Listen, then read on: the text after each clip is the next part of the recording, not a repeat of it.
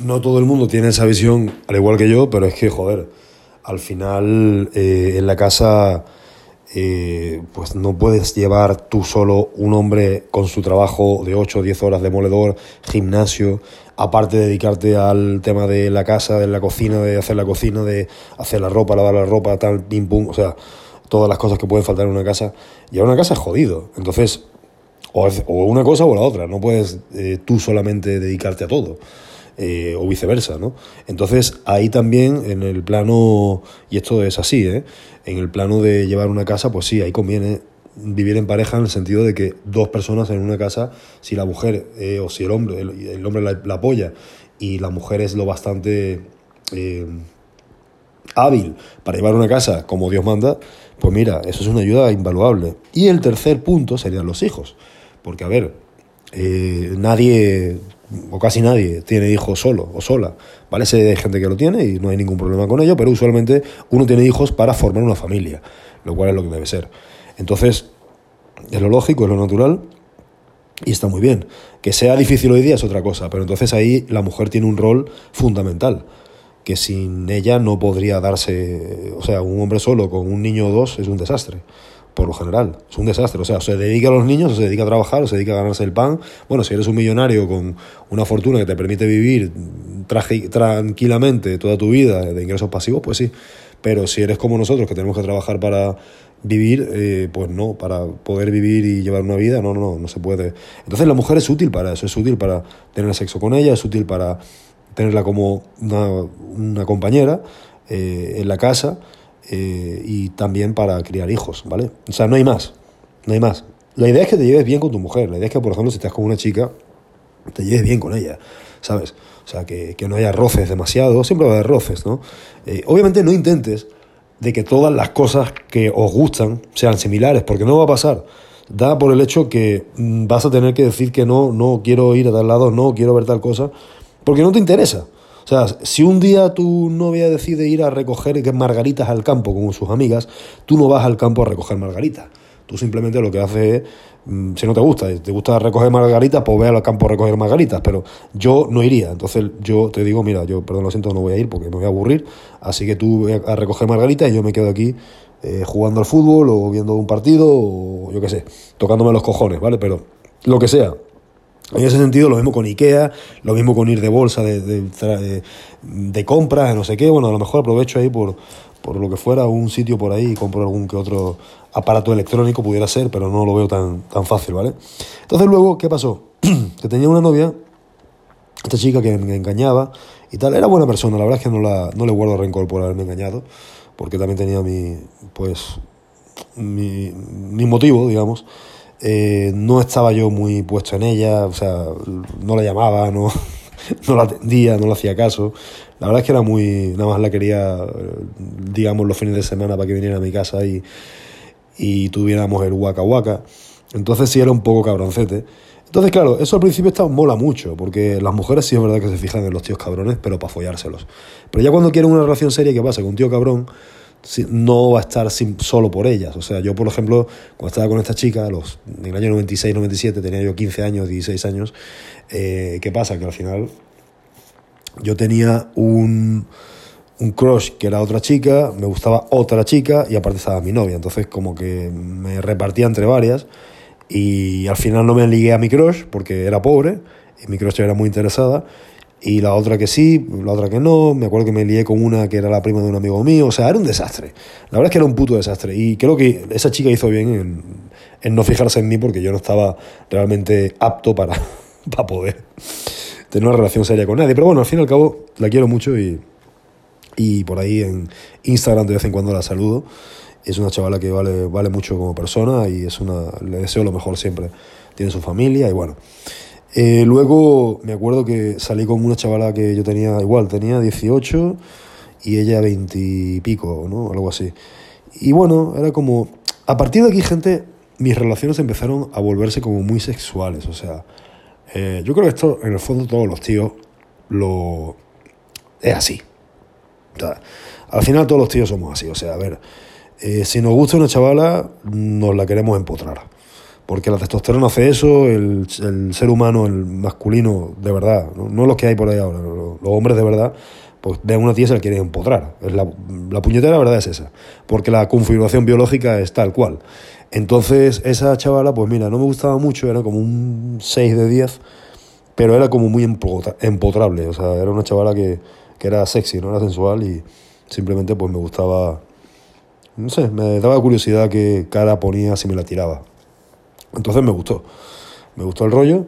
Hasta que una vez tuve una pelea con ella, lo mismo, porque no, oye, que no me invitas al cine, oye, que no sé qué. Claro, que te iba a invitar al cine si estaba pelado. O sea, si yo tenía dos dólares en mi cartera, ¿qué coño voy al cine yo solo? No puedo. Que voy a invitarte a ti encima, ¿no? O sea, no podía. Y la verdad es que era un poco triste por eso, porque la chavala así se lo tomaba en serio, ella intentaba y tal. Pero tampoco duró mucho el tema porque yo estaba más enfocado en el culturismo, en entrar a la universidad y esto para que veáis gente más o menos cómo afrontar las cosas. Ojo, estoy hablando de mí cuando tenía 18 años, 20, pero puede servirte si tienes 30 o 40, ¿eh? perfectamente. Y más si tienes 20, 25. Pero tiene mucho que ver esto. O sea, eh, el hecho de ser tú una persona dedicada... Claro, ten en cuenta que el, el pasar un poco de las tías y que te salga bien, te va a servir si tienes ciertas cualidades. No te va a servir si eres un tío que come doritos todo el día, estás en tu casa, estás echado eh, no haces nada, mm, no te cuidas, estás gordo, eh, no, no, tienes, digamos, mucha apariencia, ¿sabes? O sea, si tienes todo eso, si no, más bien no tienes mucho que aportar y encima pasa de las tías, las tías van a pasar de ti seguro. Ahora, si eres un chaval que más o menos se cuida, está fuerte o medio fuerte, tiene cierto atractivo al hablar, eh, un carisma, un, algo especial, una sonrisa bonita, lo que sea, ya las chicas van a decir, joder, este tío es interesante, porque a pesar de que pudiera tener un séquito de mujeres, o a lo mejor una novia o un par de admiradoras, pues resulta que no. ¿no? Entonces, eso me pasa un poco a mí, que yo realmente he pasado mucho de las tías porque me he dado cuenta que tampoco es algo que, a ver, se me encantan, ¿no? Pero no es algo ya, sobre todo con más edad, que no es algo que sea la felicidad completa. La felicidad completa son muchas cosas. No voy a hablar de todo lo que es la felicidad completa porque al final son mil, mil cosas. Pero la felicidad completa pues vendría con la parte económica, con la parte sentimental, ¿por qué no? Con la parte del descanso, con la parte de la tranquilidad, con la parte, en fin, todo eso, ¿no? Entonces, si uno depende de una mujer, y esto es importante, ¿eh? importante no, esto es vital. Si uno depende de una mujer para tener felicidad, hermano, estás jodido. Jodido, jodido. Porque realmente tú lo que tienes que buscar es un grado de felicidad en el cual no necesites de una mujer. Que tienes una mujer, una chica al lado y, genial, guapa y te hace feliz y tal, genial, genial, aprovecha el momento. Pero guarda una parte, hazme, hazme caso en serio porque esto te lo digo por experiencia, hazme caso porque es así. Todas las veces que a lo mejor yo me he imaginado, ay, qué bonito, incluso ya mayorcito, ¿eh? te hablo de 30 años, 32 qué bonito que me liga esta chica tan guapa, que no sé qué, que mira, que voy a, vamos a, a lo mejor algún día nos casamos después de una relación de un año, ¿no? Pensaba en casarme o, no, lo pensaba, nunca lo hice, ¿no? Pero esto y lo otro, que inclusive que, qué lindo sería, bueno, eso nunca lo pensé, pero tener hijos nunca ha sido algo así importante en mi vida, pero el hecho de formalizar sí, ¿no? Pero eh, siempre que he intentado hacer eso de formalizar, pues con otra chica que, con la que estuve en México, bueno, de aquí me paso de los 20 años a los 30, pero con una chica de, México, pues era muy linda, ¿vale? Era buena chica, era también muy, muy, muy buena persona. Ella, ella era bastante humilde y entonces pues vivimos juntos y tal, y bueno, eh, la quise bastante, la quise mucho, mucho. Pero, mmm, no sé, éramos muy jóvenes, yo tenía 30, 29, ella tenía 22 y al final me he dado cuenta que me di cuenta que no, que eso no, no, estaba funcionando. También porque lo mismo de siempre. Yo, el patrón mío es como que yo estoy dedicado a lo mío. En esa época yo me fui a México y estaba estudiando actuación. Y entonces, ¿qué pasa? Que yo llegué y ella para mí era secundaria. O sea, ten en cuenta que la chica vivía en un pueblo y yo en una ciudad y yo vivía en otra. Entonces le dije, vente a mi ciudad, quédate conmigo y ahí pues, no sé, le damos a la vida juntos, tú y yo. Entonces, ¿qué pasa? Que la chavala se quedó en mi casa de, donde vivía. Se quedó en mi casa, perfecto, pim pum.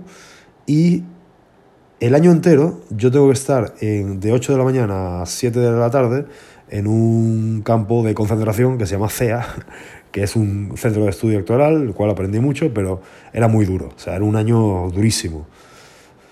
Diez meses ahí metido todo el día, horrible, o sea, fue muy, una operación, una, una experiencia muy, muy agotadora. Entonces, ¿qué pasa? Que al final la chica al tercer, cuarto mes se aburrió, ¿vale? Se aburrió porque estaba todo el día sola. Literalmente llegaba ella a lo mejor a la... o no, no hacía nada. Y llegaba ella a las... Eh, llegaba yo, perdón, a las 9, 10 y se estaba aburrida. Hasta que un día, me acuerdo, que ella eh, agarró, no tuvo mejor idea que decirle a un amigo suyo que fueran a dar una vuelta. Entonces, claro, el amigo, yo tenía 30, el amigo tenía 40, ¿vale?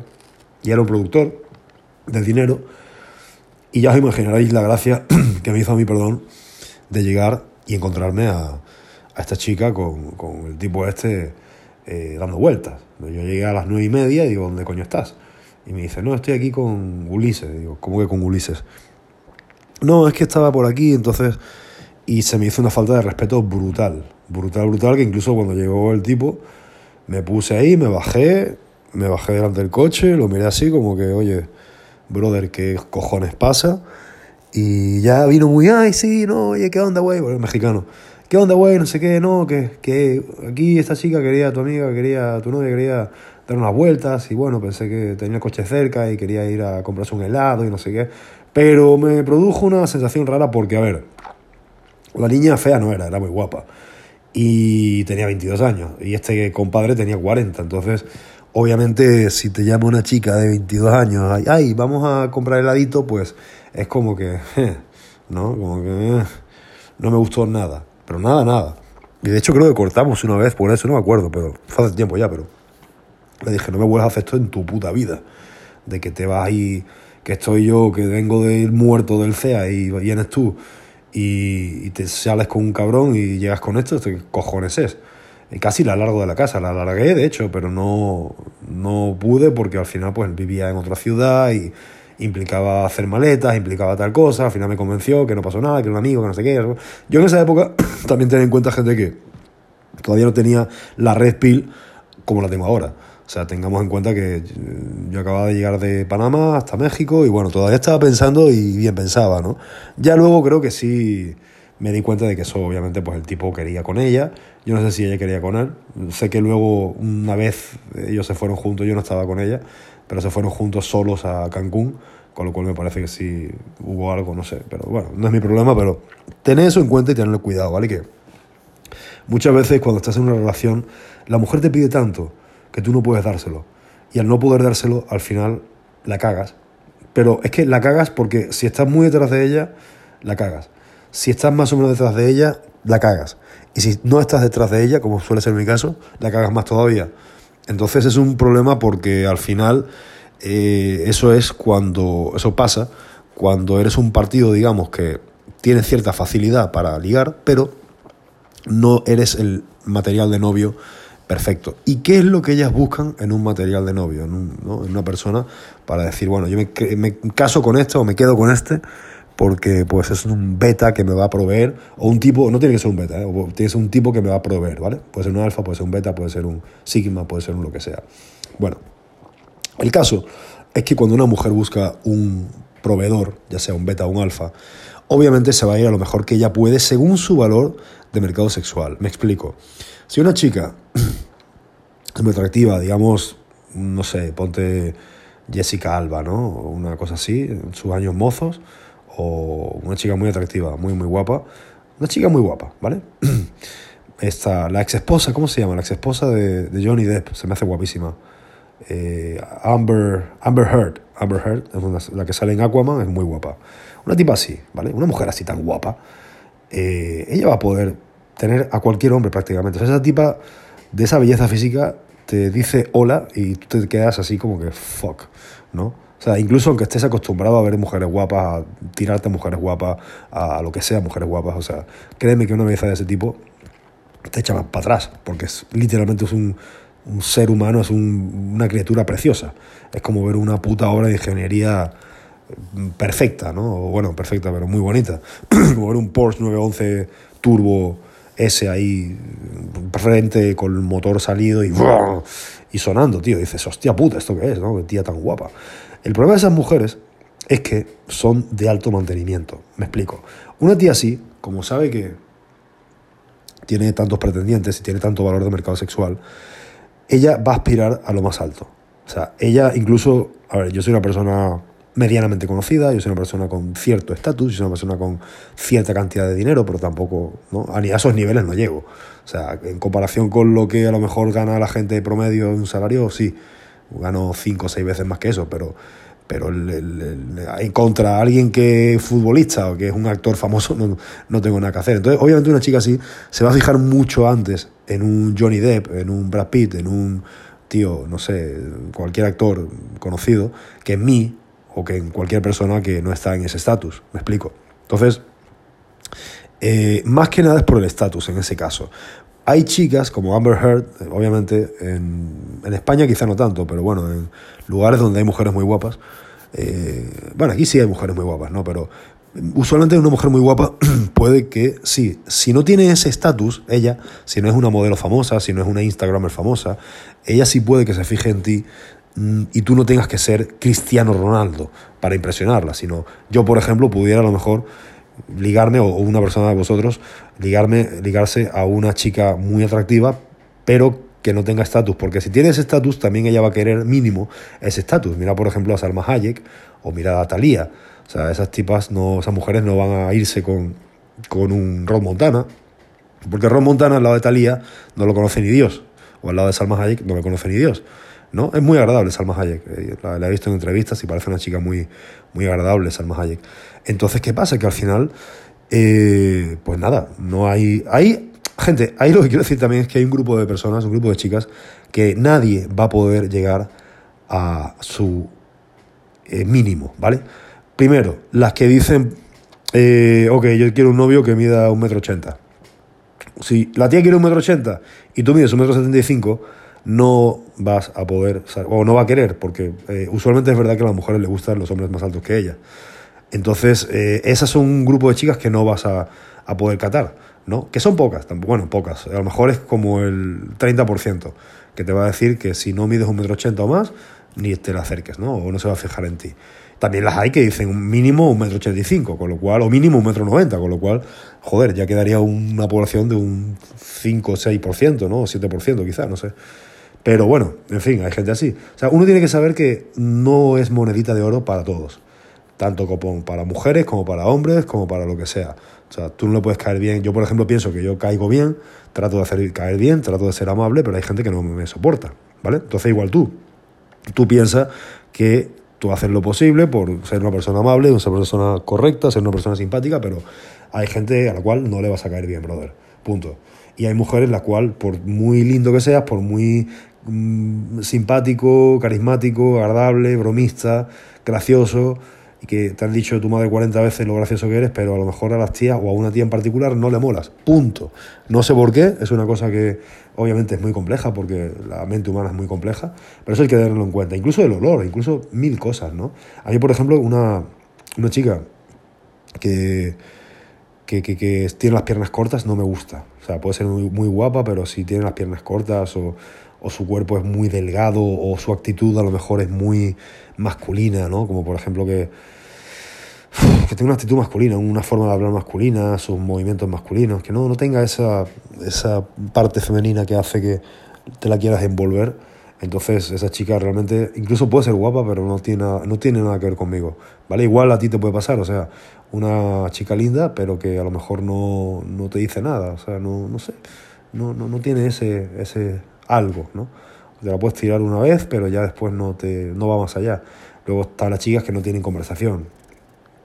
Luego están las chicas que tienen conversación, pero no tienen eh, el físico para... ¿no? Es triste esto, porque hay chicas también que tienen muy buena conversación, tienen muy buena, coño, que, que agradable eres, qué buenas ideas tienes, pero eh, físicamente no te atraen. Si no te atraen, no... Yo intenté una vez con una que la verdad es que la quise mucho como persona, pero físicamente no me atraía porque era una chica que fumaba, una chica que no hacía ejercicio, que comía pues de todo, entonces claro, yo acostumbrado a, otra cosa y ella pues tenía que sí un poco de celulitis, estaba medio gordita, tampoco tenía la mejor genética del mundo, eh, también fumaba mucho, entonces se veía en la cara, era muy blanca, entonces la cara como que tanto fumar y tanta alcohol y tanta historia.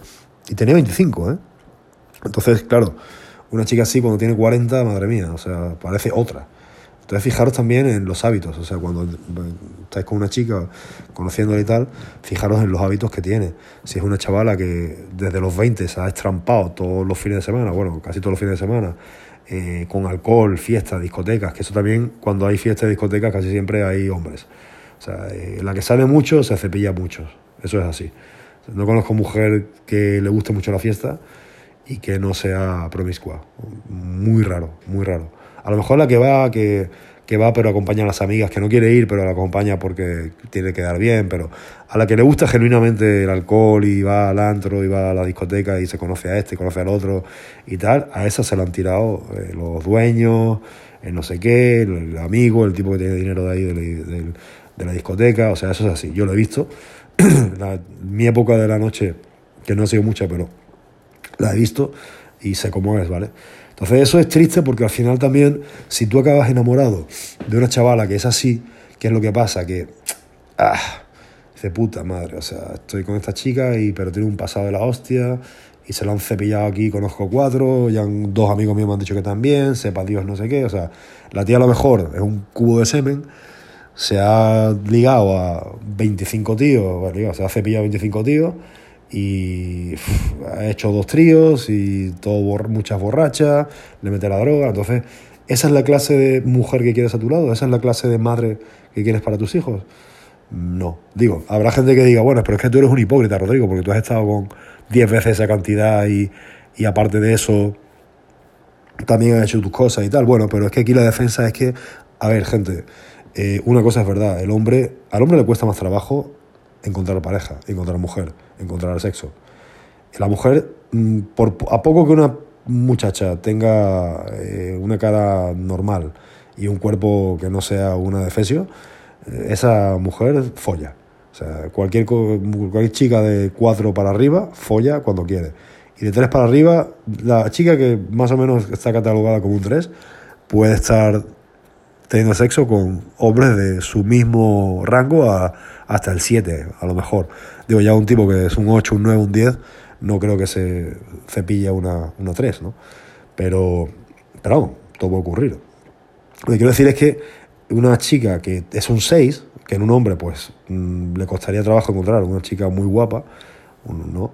Una chica que es un 6, digamos, se puede cepillar fácilmente a un tío que es un 10 pero fácilmente. O sea, una, una noche, no que el hombre de 10 la va a agarrar en serio, pero que en la noche viernes y me te dice una chica de más o menos atractiva, ¿no? Más, más bien que mal, oye, voy a tu casa y a ver películas, mm, obviamente le vas a decir que sí, ¿no?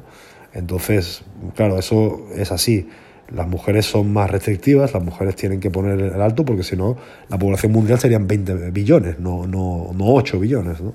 Así que bueno, gente, pues lo voy a dejar aquí. Ha sido un podcast bastante interesante.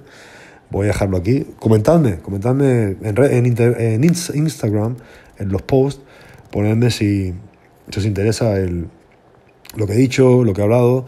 Oye, Rod, mira, escuché tu poco, porque no tenemos otra forma de comunicación. Aquí no puedes dejar mensaje. Así que déjalo si quieres en, en Instagram, que ahí lo leo todo, ¿vale? No como mensaje quizá, pero sí como mejor una publicación y así eso también el algoritmo lo, lo llena, ¿vale? Os lo agradecería mucho. Recordad, eh, tengo descuento en Procis, ¿vale? Para la proteína, los suplementos. Rod Montana, tienes un 10% de descuento. Tenemos en venta el MK677, el Ibutamoren, ¿vale? Os va a gustar muchísimo.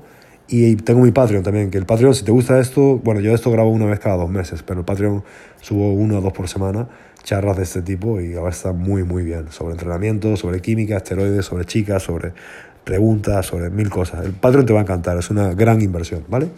Así que, y si no puedes hacerlo, pues no importa. Aquí, mira, aquí por lo menos de vez en cuando publico algo. Un fuerte abrazo, buenas noches.